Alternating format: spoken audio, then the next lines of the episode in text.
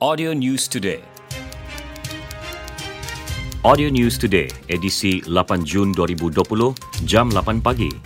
Dua kes baharu positif COVID-19 dicatatkan di Sabah semalam menjadikan jumlah kumulatif 353 kes.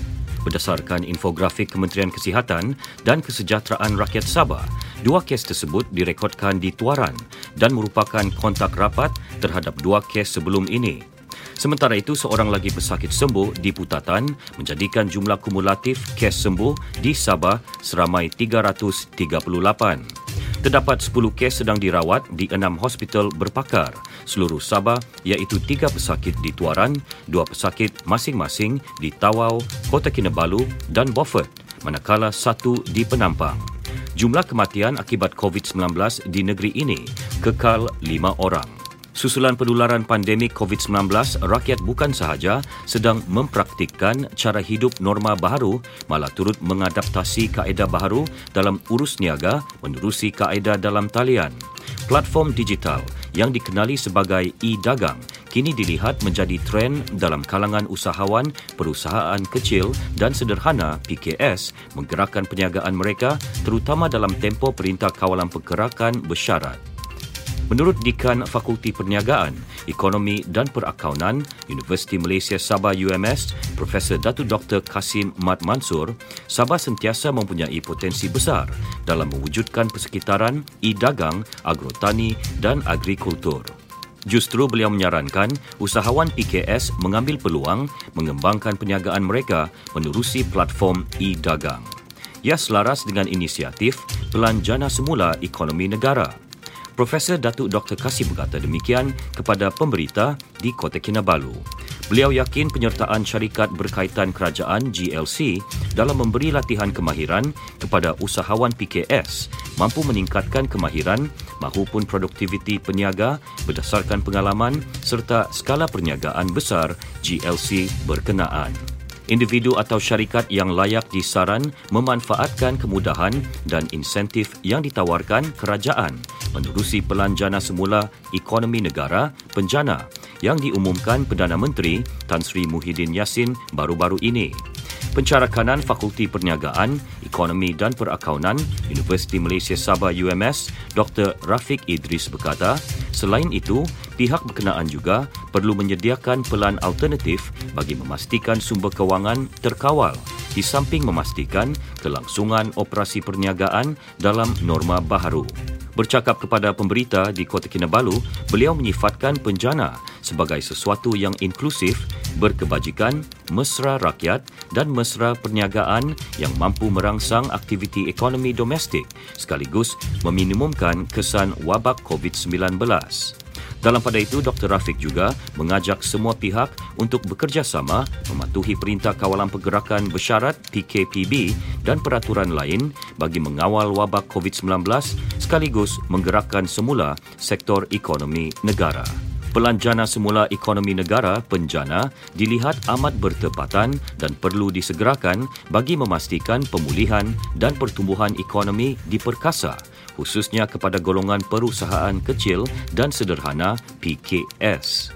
Pencara kanan Fakulti Pengurusan dan Perniagaan Universiti Teknologi Mara UITM Cawangan Sabah Profesor Madya Dr. Rosita Elias Uji Muhammad berkata, langkah kerajaan meneruskan pemberian geran dan pinjaman kepada syarikat serta PKS yang layak dapat membantu mereka untuk meneruskan perniagaan.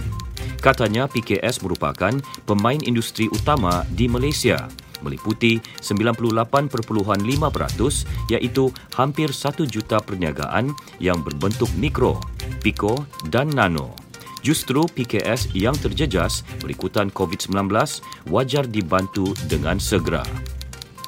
Beliau berkata demikian ketika ditemui pemberita di Kota Kinabalu. Dalam pada itu, beliau juga menyifatkan usaha kerajaan dalam menangani masalah pengangguran menerusi pemberian insentif kewangan untuk memberi pekerjaan kepada penganggur dan belia amat bertepatan.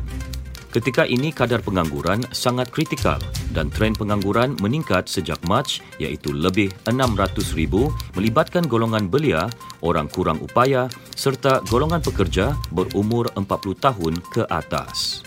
Koperasi Wanita Sabah menyifatkan Pelan Jana Semula Ekonomi Negara, Penjana, sangat komprehensif dengan memperuntukkan pelbagai kebaikan kepada perusahaan kecil dan sederhana PKS. Pengerusinya Datuk Mazna Gani berkata, pelbagai insentif seperti menggalakkan perniagaan dan merangsang ekonomi secara terperinci memberi manfaat kepada peniaga, terutama pengusaha PKS dalam melegakan aliran tunai mereka. Beliau ditemui pemberita di Kawang Papar. Datuk Masna berkata, program subsidi upah yang dilanjutkan tiga bulan lagi berjumlah RM600 setiap bulan juga dilihat membantu dalam mengurangkan kadar pengangguran khususnya dalam kalangan belia tempatan. Menurutnya, usaha tersebut dapat meringankan beban pekerja PKS dalam meneruskan kelangsungan hidup masing-masing. Ahli Dewan Perniagaan Melayu Malaysia Cawangan Sabah, Datu Abdul Hajan Gurimbang menyifatkan pelanjana semula ekonomi negara, penjana yang diumumkan Perdana Menteri Tan Sri Muhyiddin Yassin merupakan kunci utama kepada landasan pemulihan ekonomi negara yang terkesan dengan pandemik COVID-19. Menurutnya, peruntukan 9 bilion ringgit untuk manfaat 3 juta pekerja juga akan mampu menangani pengangguran sekaligus merancangkan semula pelbagai sektor termasuklah pelancongan, perkilangan, pertanian dan ICT yang menjadi asas utama kepada pemulihan ekonomi negara dengan pantas. Bercakap kepada pemberita di Kota Kinabalu, Datuk Hajan yang juga pengusaha pelancongan turut menzahirkan kesyukuran dengan lanjutan subsidi upah untuk tiga bulan lagi akan meringankan beban majikan kerana sektor pelancongan antara sektor yang terjejas teruk akibat pandemik COVID-19. Jelasnya walaupun sektor pelancongan secara berperingkat mula dibuka di negeri ini namun hanya untuk pelancongan domestik dan pendapatan diperoleh masih di paras rendah. Jabatan Perangkaan Malaysia Negeri Sabah akan mengubah suai pelaksanaan banci penduduk 2020 menerusi My Census 2020 menggunakan platform dalam talian e-census dan kaedah secara bersemuka berikutan penularan pandemik COVID-19. Pengarahnya Nur Hayati Jantan berkata, pengumpulan data tersebut meliputi dua fasa iaitu fasa pertama secara dalam talian bermula 7 Julai hingga 30 September manakala fasa kedua secara bersemuka bermula 7 hingga 24 Oktober.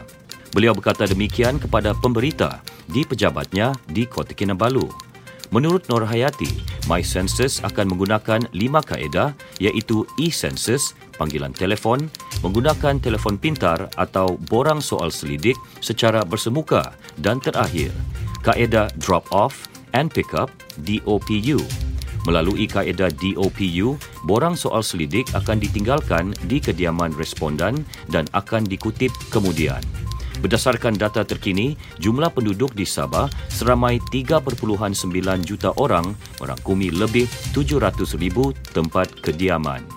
Sekian berita Audio News Today disampaikan. Konstantin Palawan, Audio News Today diterbitkan. Il Communications dan diedarkan dengan kerjasama Sabah Info. Ikuti lebih banyak berita di fb.com slash audio news today. Audio News Today.